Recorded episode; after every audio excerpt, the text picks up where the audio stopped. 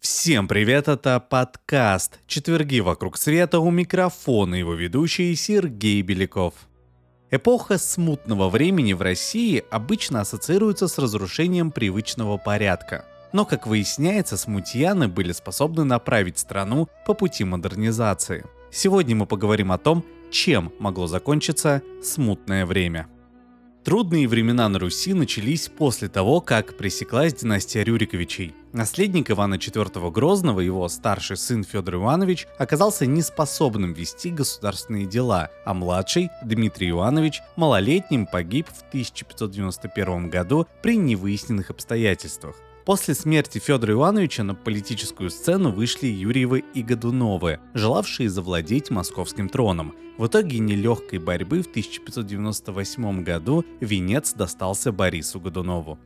Перед царем Борисом стояла сложная задача. Он прекрасно понимал, что Россия нуждается в модернизации, которая должна охватить не только сферу экономики, основанную на сырьевом экспорте, но и технологии и социальные структуры – Городам требовалось самоуправление, дворянам – реформа в армии и отмена мясничества, а их детям – образование. Но решать эти проблемы ему пришлось в эпоху смуты, момент совсем не подходящий для творческой деятельности.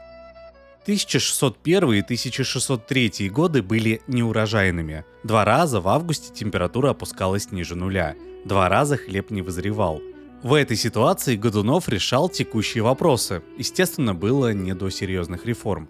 Надо заметить, что, реагируя на брошенный природой вызов, Борис проявил гибкость и дальновидность.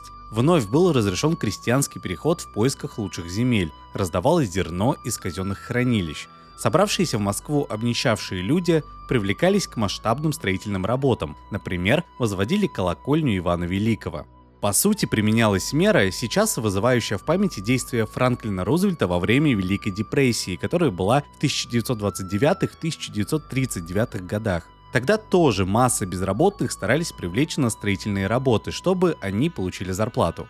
Несмотря на все препятствия, чинимые природой, у Бориса Годунова было 4 года, предшествовавших голоду, за которые он таки успел ввести некоторые новшества – если вы помните, в пьесе Алексея Толстого «Царь Федор Иоаннович» русские купцы укоряют Годунова в том, что он дал льготы англичанам, то есть английской торговой московской компании. На самом же деле льготы, заключавшиеся в особом праве торговать не только в Архангельске, но и на Москве, компания получила еще при Иване Грозном – Годунов же в целом придерживался принципа свободной торговли, то есть все иностранные купцы беспрепятственно допускались им в русские города. Вообще Годунов старался приглашать в Московию иностранных специалистов, которые могли бы помочь в преобразованиях, правда не всегда успешно. Так царь Борис попытался преодолеть зависимость от экспорта металла и пригласил рудознатцев из Европы, но никаких месторождений они найти не сумели, ну или не захотели. Также были приглашены медики, и круг людей, пользующихся их услугами, вырос на порядок. Прибавили и другие специалисты – ювелиры, архитекторы, даже суконщики. Под влиянием бесед с ними Годунов пришел к выводу о необходимости организации университета. Царские эмиссары начали переговоры в Праге с известным правоведом Тобиасом Лонциусом, который дал предварительное согласие на визит в Москву он должен был помочь в поиске достойных кандидатов, которым можно было бы доверить университетские кафедры. Однако смута не дала задуманному реализоваться. Точно так же спустя век ездил приглашать в Петербург европейских ученых доверенный Петра I Иван Данилович Шумахер. По сути, Годунов начинал с того, чем заканчивал Петр. Правда, бород боярам он не стриг, хотя сам побрился и еще отправил дворянских детей для обучения наукам в Европу. Проект закончился полной катастрофой. Из 18 юношей, посланных в Англию, Францию и Германию, вернулся в Россию только один. О судьбе остальных почти ничего не известно. Есть отдельные свидетельства, что кто-то из них стал англиканским священником, а позднее примкнул к пуританам. Но в отличие от Петра, у Годунова не было четкой программы реформирования государственного аппарата и армии, а следовательно и четкого плана обучения заграничных студентов. латынь, живые европейские языки. А дальше-то что? Было непонятно, для какой деятельности они готовятся в этих ваших Европах. Эта неясность оказалась более существенным препятствием для перемен, чем прямое сопротивление консерваторов на Москве. Завершить свои проекты Борис Годунов не успел. В 1601 году в Польше объявился самозванец, называвший себя сыном Ивана Грозного царевичем Дмитрием, который якобы смог спастись от рук подосланных убийц в 1591 году. Обосновавшись при польском дворе, Лжедмитрий наобещал шляхтичам красивой жизни в западно-русских землях. За это поляки признали в нем чудесно спасшегося царевича. 15 августа 1604 года, встав во главе шляхтинского войска, Лжедмитрий пересек российскую границу и двинулся на Москву. Русская армия потерпела ряд поражений, известия о которых подорвали здоровье Бориса Годунова. 13 апреля 1605 года он умер. 20 июня Лжедмитрий вошел в Москву. Несмотря на то, что большинство историков согласны с официальной версией, мол, Лжедмитрий I — это Григорий, до монашества Юрий Богданович Отрепьев, с полной уверенностью идентифицировать его личность нельзя. Но два обстоятельства несомненны. Во-первых, Лжедмитрий был московитом, который, попав в Литву, испытал сильнейшее влияние западноевропейской католической культуры. Во-вторых, он по-настоящему пребывал в уверенности, что в нем течет кровь Рюриковичей. Сам Лжедмитрий предпочитал называть себя императором, и это за сто с лишним лет до Петра. Вообще много что в нем напоминало Петра. Демонстративное нарушение старинных московских обычаях, стоит вспомнить лишь его свадьбу Великий пост 1606 года или запретную телятину за столом. Веселое бесчинство свиты и дружба с иноземцами тоже сейчас могут напомнить о молодом Петре. Но не только это. Вот что пишет о Лжедмитрии голландский купец Исаак Маса. Он повелел также отлить много пушек. Сверх того, он иногда приказывал строить крепостцы и брать их приступом и обстреливать из больших пушек, в чем принимал участие сам, как простой воин, и не пренебрегал никакой работою все наводит на мысль уже не о всешутейшем соборе, царской гульбе, а о потешных полках молодого Петра I, с которых началась реформа русской армии.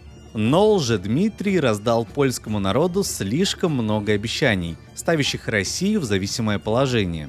Их пришлось бы или исполнить, или нарушить. И то и другое было бы для Лжедмитрия катастрофой, но он не успел сделать ни того, ни другого – 17 мая 1606 года самозванца убили москвичи, которых поднял против поляков воевода Василий Шуйский. 1 июня 1606 года он стал новым московским царем.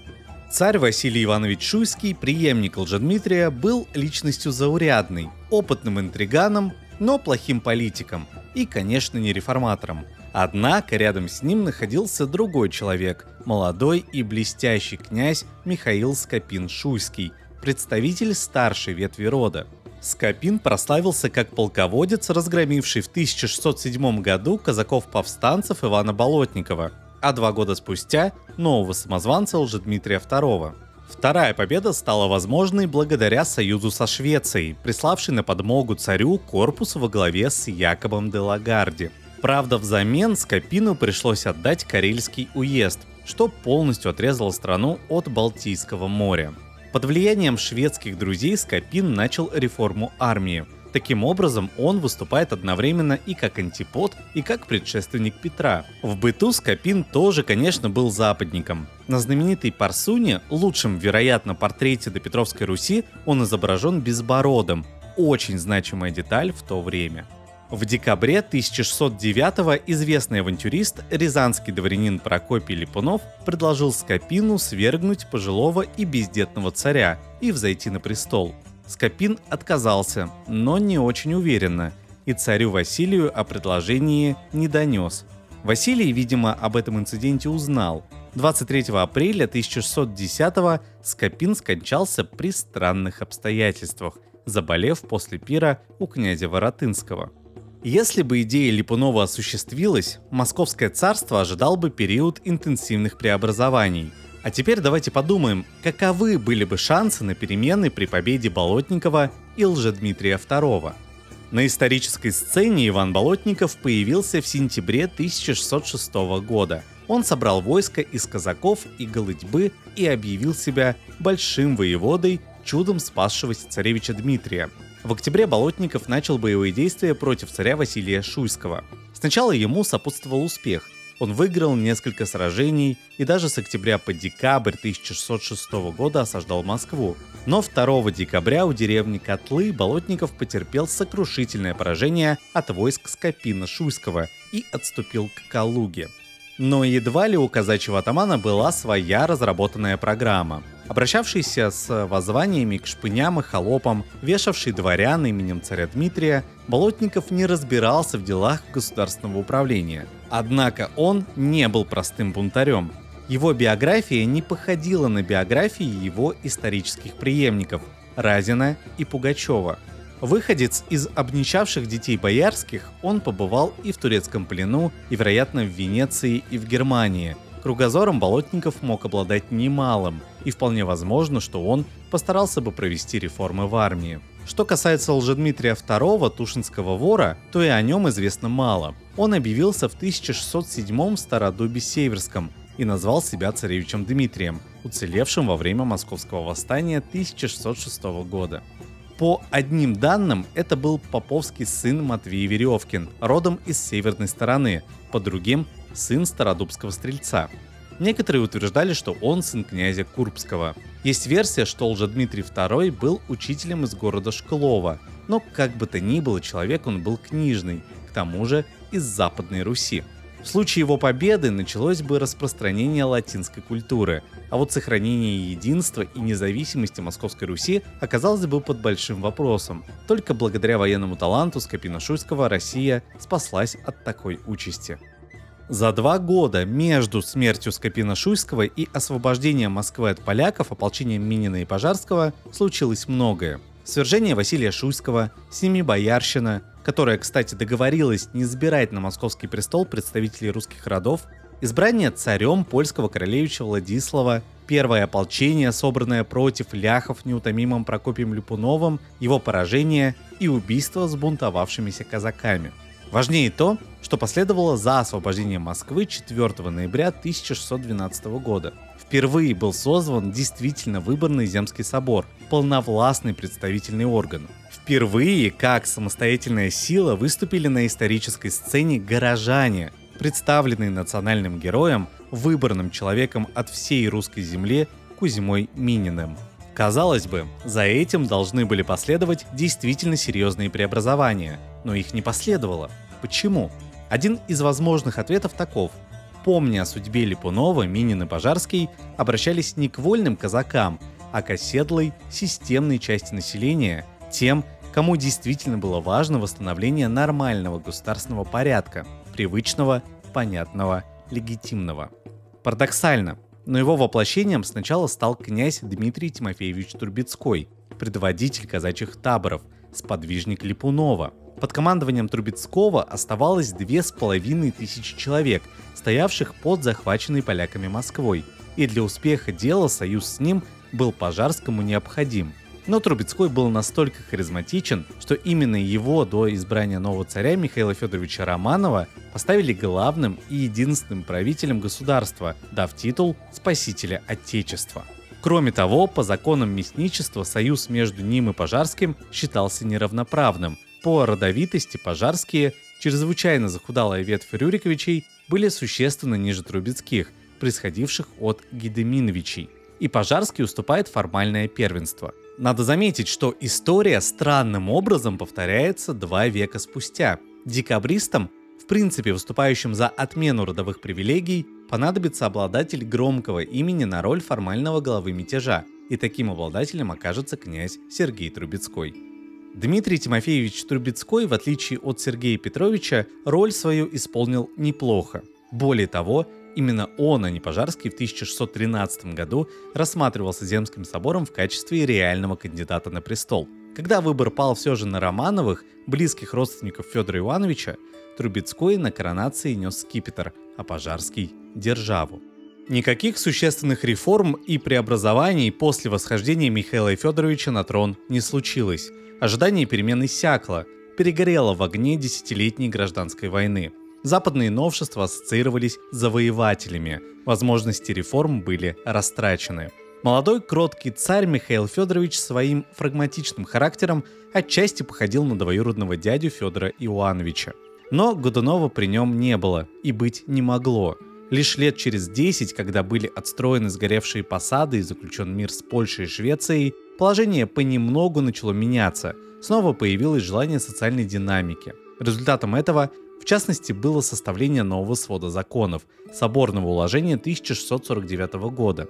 Тем не менее, только столетия спустя Московия превратилась в Россию нового времени. Для этого потребовалась Петровская революция.